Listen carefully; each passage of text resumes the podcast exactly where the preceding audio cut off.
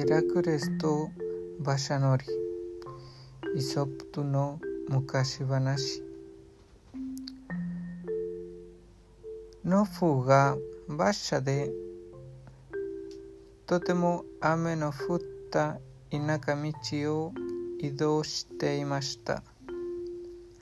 そこで馬がぬかるみに足を取られてしまい重さで動けなくなってしまいました。農夫は馬車から降りて馬の横に立ち何をするでもなく自分の不運を嘆き天に向かってヘラクレスに助けを求めました。すると驚いたことにヘラクレスが目の前に現れ答えました。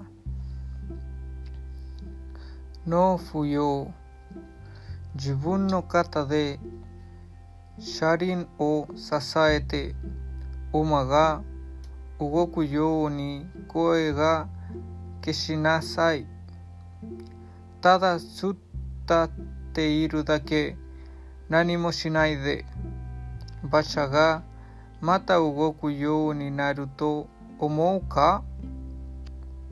ヘラクレスは自らを助ける努力をしない限り汝を助けることはないであろ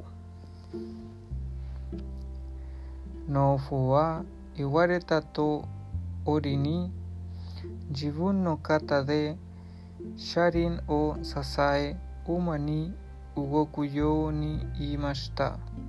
すると車輪が動きぬかるみから追い出ることができました。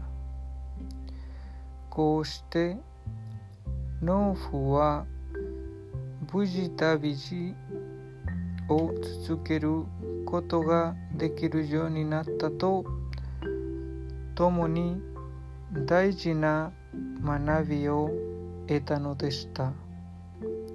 おしまい。